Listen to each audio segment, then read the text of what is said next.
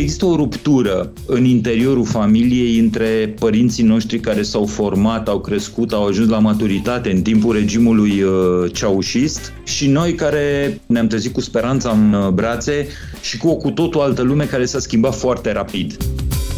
Să zicem că am o slăbiciune pentru vocea mai abrazivă, mai ironică, mai cinică, pentru umorul uh, uneori negru spre morbid. Umorul totdeauna îmblânzește taie din vârfuri. Îți aduce cumva lumea mai aproape pentru că detensionează Cred că umorul în diversele lui forme este chiar constitutiv vieții noastre. Eu cred că aparține vieții noastre mai mult decât am vrea uneori. În cele mai perfide forme ale sale, umorul ne dă lecții.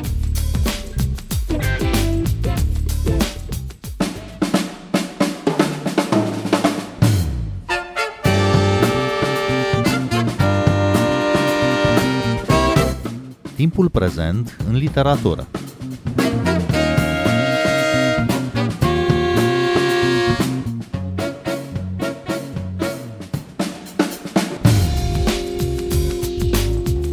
Bine v-am găsit! Eu sunt Adela Greceanu și invitatul meu este scriitorul Mihai Radu. Bun venit la Radio România Cultural! Bună, bună! Mă bucur tare de invitație! Vorbim despre romanul Repetiție pentru o lume mai bună, pe care Mihai Radu l-a publicat recent la editura Polirom. O poveste tragică, tragicomică, traversată de umor, umor negru, umor grotesc uneori, avându-l în centru pe Paul, un bărbat de vreo 50 de ani, aflat într-o relație conflictuală cu fosta soție și care se pomenește că trebuie să aibă grijă de tatăl său bolnav de demență, muribund în final. Ca și în uh, alte cărți ale tale, Mihai Radu, te ocupi și aici de relații disfuncționale de familie. Familia este de altfel una dintre temele care apare adesea în proza modernă, nu doar de la noi, desigur. Ce se poate spune astăzi în proză despre relațiile de familie? Cred că avem un, uh, cel puțin la mine și cred că pentru generația noastră este esențială relația și necesită chestionare, pentru că există o ruptură în interiorul familiei între părinții noștri care s-au format, au crescut, au ajuns la maturitate în timpul, în timpul regimului uh, ceaușist și noi care eram atunci undeva la 15-16 ani, ne-am trezit cu speranța în uh, brațe și cu o cu totul altă lume care s-a schimbat foarte rapid. Văd o distanță imensă între Vorbesc de mental, de uh, raportare la lume, de raportare la, de la cele spirituale până la materiale, între abordarea pe care o au părinții noștri și abordarea pe care, pe care o are generația mea și generațiile de după. Din punctul ăsta de vedere, cred că asta mă, mă atrage mereu să surprind schimbările din interiorul unei familii în decurs de 20, 30, 40 de ani, cu atât mai mult cu cât am impresia că în timpul generației noastre, în timpul maturității generației noastre, au avut o schimbări la nivel planetar, schimbări de un, nu știu, de un impact cum nu ne-am fi așteptat, cum nu ne-am fi gândit, cum uh, vedeam în filme, citeam în uh, SF-uri și țineau mai mult de o, de o scenaristică nu foarte credibilă, să zic așa. De la tehnologie până la pandemie, până la războaie, până la schimbări climatice, adunate toate într-o furtună perfectă, parcă. Și cum crezi că afectează aceste schimbări uh, la scară planetară viețile mici, viețile de familie, relațiile între părinți și copii, relațiile între soți? Da, mă gândeam, uh, uite, acum după ce m-ai întrebat, uh, Iată doar schimbările, nu știu, din ultimii 15 ani legate de migrație. Avem deja generații întregi de oameni care au plecat, unii s-au întors, alții și-au abandonat aici copiii care trăiesc adevărate drame, unii crescuți de bunici, alții știm atâtea cazuri de sinucidere, am scris, am scris în presă, din păcate, de multe ori despre asta. Culmea, cred că mai degrabă pe, pe oamenii cumva foarte obișnuiți îi afectează cel mai mult ceea ce se întâmplă cum uh, în felul în care o criză pe săraci îi face și mai săraci și pe bogați și mai bogați, în felul ăsta și tot ce se întâmplă, am impresia, la nivel planetar, îi afectează în primul rând pe cei de jos. Vedem schimbările climatice. Păi, în primul rând, pe noi ne afectează pentru că văd acum ăștia așa din uh, topuri de miliardari se duc și sapă prin Alaska după metale rare și după nu știu, alte, alte rezerve. Și au făcut uh, navete și probabil la un dat ne vor lăsa pe aici, în curugor și vor pleca și vor popula alte planete. Totul ne afectează, am impresia, în primul rând pe noi cei, cei de jos și, într-un final, în bine pe ei, ăia de, de mai deasupra. Să ne întoarcem la cartea ta cea mai nouă, Repetiție pentru o lume mai bună, care îl are în centru pe Paul. Paul e un fel de ratat, dar și un tip uh, lucid până la cinism, necruțător cu ceilalți, nu vrea să-și asume responsabilități nici de soț, nici de părinte, nici de fiu pare lipsit de empatie, dar e și un fel de oglindă care îi reflectă pe toți ceilalți așa cum sunt și nici ei nu strălucesc întotdeauna prin calități. Cine e de fapt acest Paul? Uh, da, foarte bună observația cu pare lipsit de empatie. Cred că e, stă acolo pe cenușa tuturor empatiilor pe care, le, pe care le are și pe care le-a consumat și pe care cel puțin în România, acestor 30 de ani, pare că am, uh, am încercat de toate, am făcut de toate și s-a, s-a ales crum din tot ce am încercat să, să clădim. De aici un mare eșec pe care, pe care eu îl văd. Am impresia că noi cei ajunși acum între 40 și 50 de ani putem fi trași la răspundere pentru tot rahatul ăsta în care ne aflăm, știi? Apoi Paul, chiar în interiorul familiei lui, cum spunea, are, odată cu fosta nevastă, o relație mai dificilă, dar pe care totuși o întreține această relație. Are o fată plecată, plecată în străinătate, are un tată plecat în uh, alte lumi, să spunem, cu ce a mai rămas din, uh, din creier, are o mamă dispărută și, mă rog, care a murit și o soră emigrată la începutul anilor 90. Cred că aceste depărtări, fie că depărtarea se numește divorț, fie că depărtarea se numește un trecut la care nu poți să te mai reconectezi, cred că aceste depărtări îl, îl caracterizează pe Paul și de aici, cum spui tu, și răceala, dar și luciditatea lui.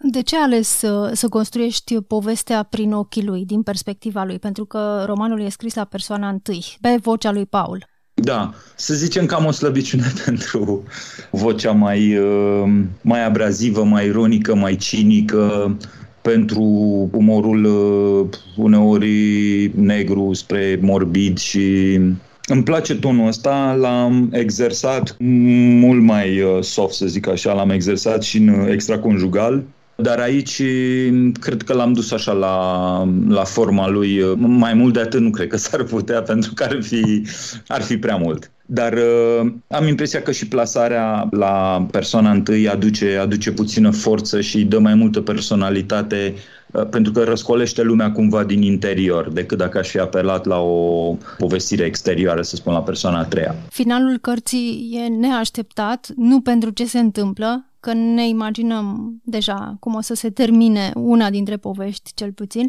ci pentru cum descrii scena finală, scena morții tatălui, să spunem, că nu e, nu e neapărat un spoiler aici. Cum faci să scrii cu umor despre momente dramatice sau chiar tragice? Cred că umorul, în diversele lui forme, este chiar constitutiv vieții noastre. Există oameni care scriind sau care, nu știu, vorbind, ținând discursuri, consideră umorul ceva care poate fi adăugat la ceea ce faci. Adică, hai că fac acest text sau fac acest discurs și la final îi pun și două glume. Eu cred că aparține vieții noastre mai mult decât am vrea uneori.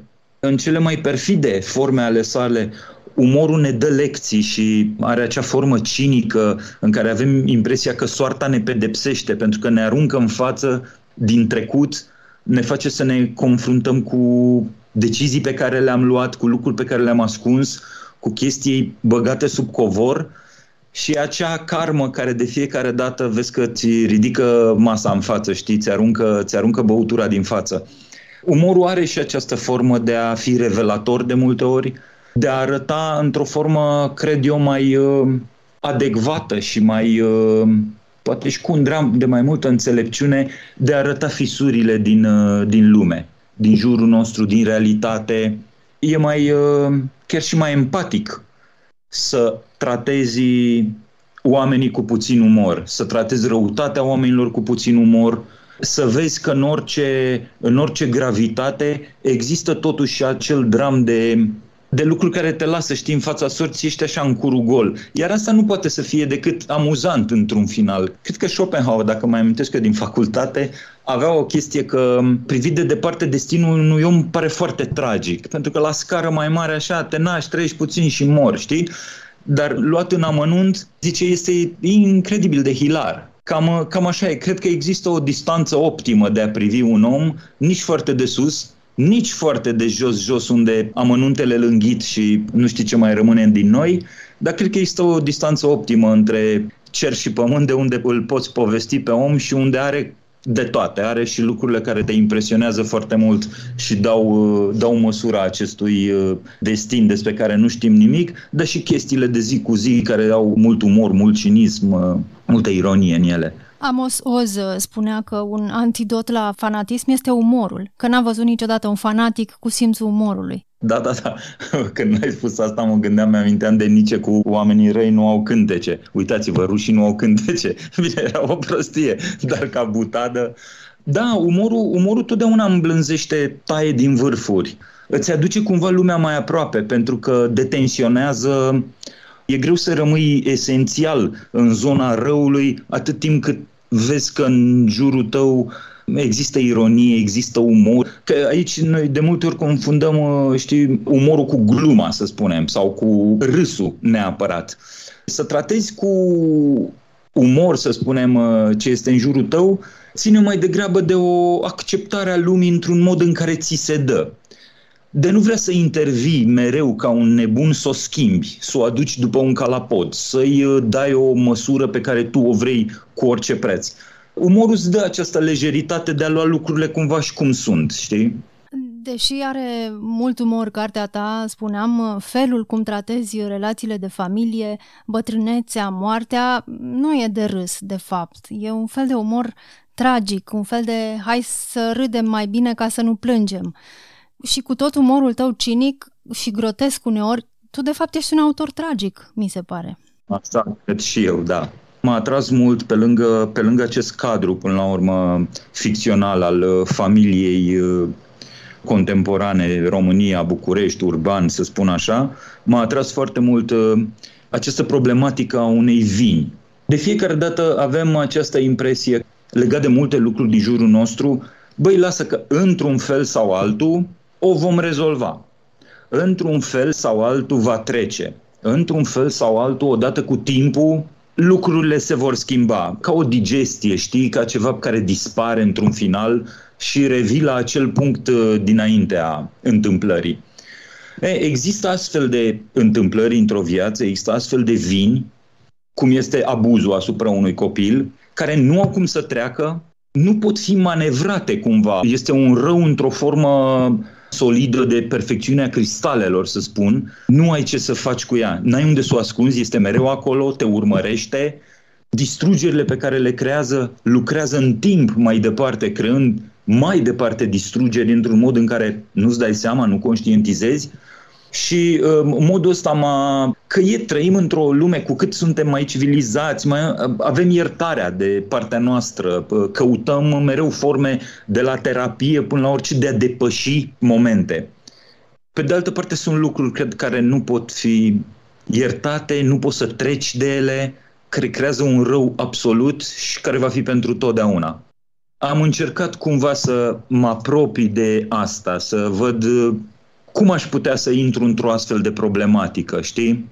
Nu știu cât am reușit, nu-mi dau seama, nu, încă nu-mi dau seama, dar uh, cred că ține cumva și de, și de perioada asta noastră cu lumea în care trăim, pentru că um, trăim într-o vreme în care de la, cum spuneam, de la terapii până la uh, nu știu, totul ni se trage din copilărie, totul ni se trage din educație, totul... Parcă găsim, pe de o parte, scuze pentru multe lucruri, pe de altă parte, găsim și vină pentru orice și aici, în, în spațiul ăsta între de a fi foarte vindicativi și de fapt a scuza totul, cred că încă nu ne regăsim. Cred că încă nu, nu ne dăm seama valoric așa cum să restabilim niște lucruri.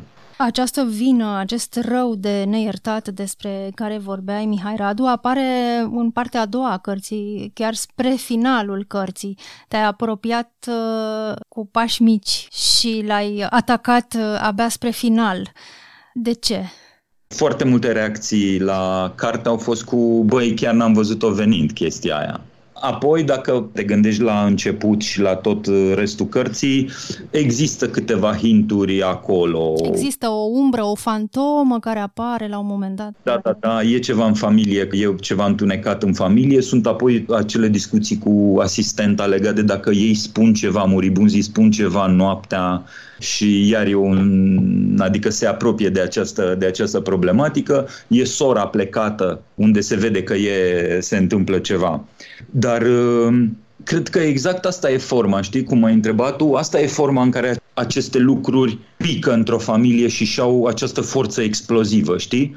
Nu poți să vorbești toată ziua de faptul că un părinte a fost abuzator, dar atunci când spui așa ceva, are o, o forță atomică, să zic. Și da, acolo credeam că e momentul în acea scenă a spălării și, nu știu, acest, uh, sintaxa asta ușor biblică. Și la fel de abrupt cade și vestea morții tatălui, pe care o așteptam de altfel de la începutul cărții. Această veste o așteptam, spre deosebire de cealaltă veste, dar tot așa cade neașteptat în uh, toiul unui chef, cu porci tăiați și cu vin uh, în damigene. Da, sunt fascinat de apropierea asta de bucuria legată de carne, de pomană, de mâncare în proximitatea morții. Există o îndestulare mai mult decât nefirească, o prea mare apropiere între cealaltă lume și colon, știi? se fac chiftele, se rulează toată ziua uh, sarmale, se bea, e, e o sărbătoare a corpului în aria de acoperire a morții mai mult decât, uh, decât te-ai aștepta. Și asta mereu m-a fascinat și la în mormântările pe la care am mai fost, în familie, în asta, această forfotă imensă a femeilor care gătesc și fierb și sunt uh, oalele și ceaunele în flăcări în continuu, pentru că unii trebuie hrăniți. Cu cât mai mult uh, moartea își face de cap în jur, cu atât trebuie să fie mai, parcă mai, mai îndestulat, mai imbuibat. Da. În carte sunt și multe pasaje reflexive, sunt uh, observații fine, uneori chiar formulări poetice, nu știu dacă îți convine să auzi asta, și am să dau un scurt citat. Copil fiind, am crezut în oamenii mari, în magia, eroismul și lumea oamenilor maturi. Tata plutea ca un zepelin îngândurat deasupra copilăriei mele, iar mama cunoștea articulațiile lumii așa cum un doctor cunoaște încheieturile corpului uman. Când mama dormea, lumea cu totul dormea.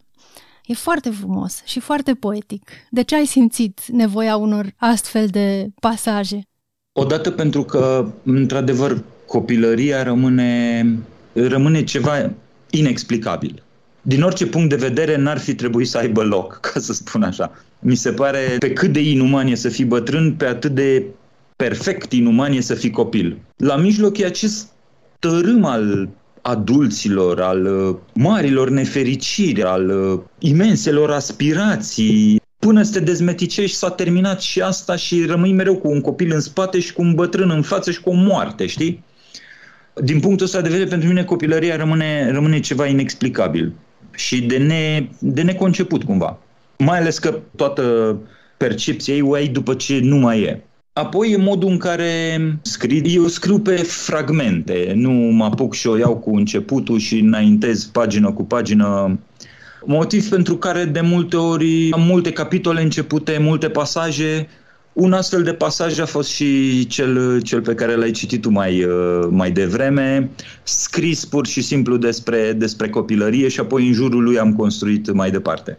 Foarte interesant uh, ce ai spus acum despre cum uh, lucrezi un roman, pentru că cel puțin repetiție pentru o lume mai bună e cât se poate de, de cursiv, se citește fără poticneli, e construit impecabil și totuși l-ai scris pe bucățele din fragmente disparate pe care abia la final le-ai pus împreună? Da, da. Am, uh, de fiecare dată am cadru în uh, cap sau acum mi-am făcut un ăsta cu de plută ca la poliție și agăț, în, uh, agăț capitolele în el. Negociez de fiecare dată perioada de timp în care se petrece, cam care ar fi trecerea din capitol în altul și așa mai departe. Asta se tot schimbă cu lunile în timp ce scriu, dar scriu în diferite zone ale romanului. Am culmea de multe ori scriu chiar finalul, prima oară, și apoi merg spre început și așa mai departe. Luminez, să zic așa, diferite zone din el și acolo scriu unde văd ceva. Iar apoi pare că văd tot teritoriul acela pe care vreau să-l povestesc și abia atunci îl am cu totul. Acum, când ai scris finalul la cartea asta? Am scris cumva mai spre finalul scrisului, dar nu chiar, nu chiar, nu știu, acum vreo, vreo an jumate, cam așa l-am scris. Titlul e, bineînțeles, ironic, repetiție pentru o lume mai bună, amar ironic, nu există o lume mai bună, asta e lumea, asta e viața bună, rea cum o fi ea, dar de ce apelul, chiar și ironic, la o lume mai bună? Pentru că e o constantă a acestei lumi fix, cum spui tu, care e singura și care doar ea e și ăsta e materialul clientului. Dar din lumea asta cum o avem noi, în mijlocul ei e mereu acest apel la o lume mai bună. Și considerăm că mai e puțin. Cred că fiecare generație cumva consideră, hai că mai e puțin până la o lume mai bună. Sigur va fi în timpul generației mele, în timpul vieții mele. Sigur se va întâmpla în 2, 3, 4, hai ok, după aia zici în 10, după aia zici în 20, după aia zici, bă, hai măcar fimiu să o prindă. Și după care cred că nu mai zici nimic și spui, bă, chiar nu mai e nicio lume mai bună, știi? face parte din, uh, da, din lumea așa cum e, face parte mereu proiectul unei lumi mai bune. Mihai Radu, tu ai uh, absolvit facultatea de filozofie la Iași, ai fost o vreme profesor la Fetești. Cum ai ajuns în presa din București și cum ai ajuns la literatură? Scrii pentru Cațavencii și pentru Starea Nației, să le spunem ascultătorilor care încă nu știu asta. Am uh, ajuns în presă fugind de acasă, pur și simplu, de școală. Am stat uh, primul semestru, deci septembrie-decembrie, și am, au fost cele mai groaznice luni din viața mea. A fost ceva horror, horror. De la copii până la orice. Pe lângă asta, predam și enorm de multe materii. Nu mai știu acum cum e, dar atunci, în 2002-2003, uh, un absolvent de filozofie preda pe lângă logică, psihologie, filozofie, economie, mai era cultură civică, educație antreprenorială și mai era ceva, nu mai știu ce. Eu care mă gândisem că mi-au așa un an sabatic de citit, de scris, de gândit asupra vieții, m-am trezit în această nebunie în care mă trezeam uh, dimineața la 6, 6 jumate și mai ajungeam acasă seara. Și după lungi negocieri cu părinții care n-au dus nicăieri, pur și simplu am plecat. Am venit în București, am stat la un prieten care era în, uh, avea cameră în regie și ușor, ușor am căutat unde să, ceva cu... Am văzut un anunț cu scris la ziar acolo. Acolo m-am dus, era Aspirina Săracului pe atunci, o revistă de-a lui Mircea Dinescu și Plai cu Boi. Deci acolo m-am dus și am început să, na, am uh, intrat să zic în presă, în presa de genul ăsta, mai, uh, mai ironică, mai satirică. Scrii pentru emisiunea Starea Nației zilnic, când mai ai timp de scris literatură? Da, cred că literatura se scrie și așa, merge undeva în tine, știi? Orice ai face. Îți mai notezi, dar în uh, weekenduri, seara, câteodată și dimineața mă trezesc și dacă vreau să scriu câteva rânduri pe care le am în cap, le pun pe, le pun pe hârtie. Într-adevăr, e, e un mod mai, uh, mai straniu, dar cred că fiecare se descurcă și își găsește, își găsește micile trasee ca să ajungă, să ajungă până la urmă să spună ce are de spus, dacă vrea neapărat. Dar cum faci uh, cu umorul? Pentru că scrii uh, text satiric pentru starea nației, pentru Cațavencii, dar scrii cu umor și literatura. Cum negociezi între cele două forme de umor? Că nu cred că sunt același umor, sau sunt? Mm, nu, nu sunt. Nu sunt, dar uh, știi ce în final e aceeași lume. Uh, aici poate e și o chestie că până acum ceea ce am scris a fost din ficțiune, zic, s-a întâmplat în România de azi. În România de azi, în urbanul României de azi, și atunci nu am văzut mari, nu au fost mari salturi mentale, să spun, sau de tematică, să fac documentări și acolo e mai greu să apelezi probabil trebuie să apelezi la un alt gen de umor dacă vrei să, nu știu dacă suntem în secolul XVIII sau 19, ar trebui să fac altfel.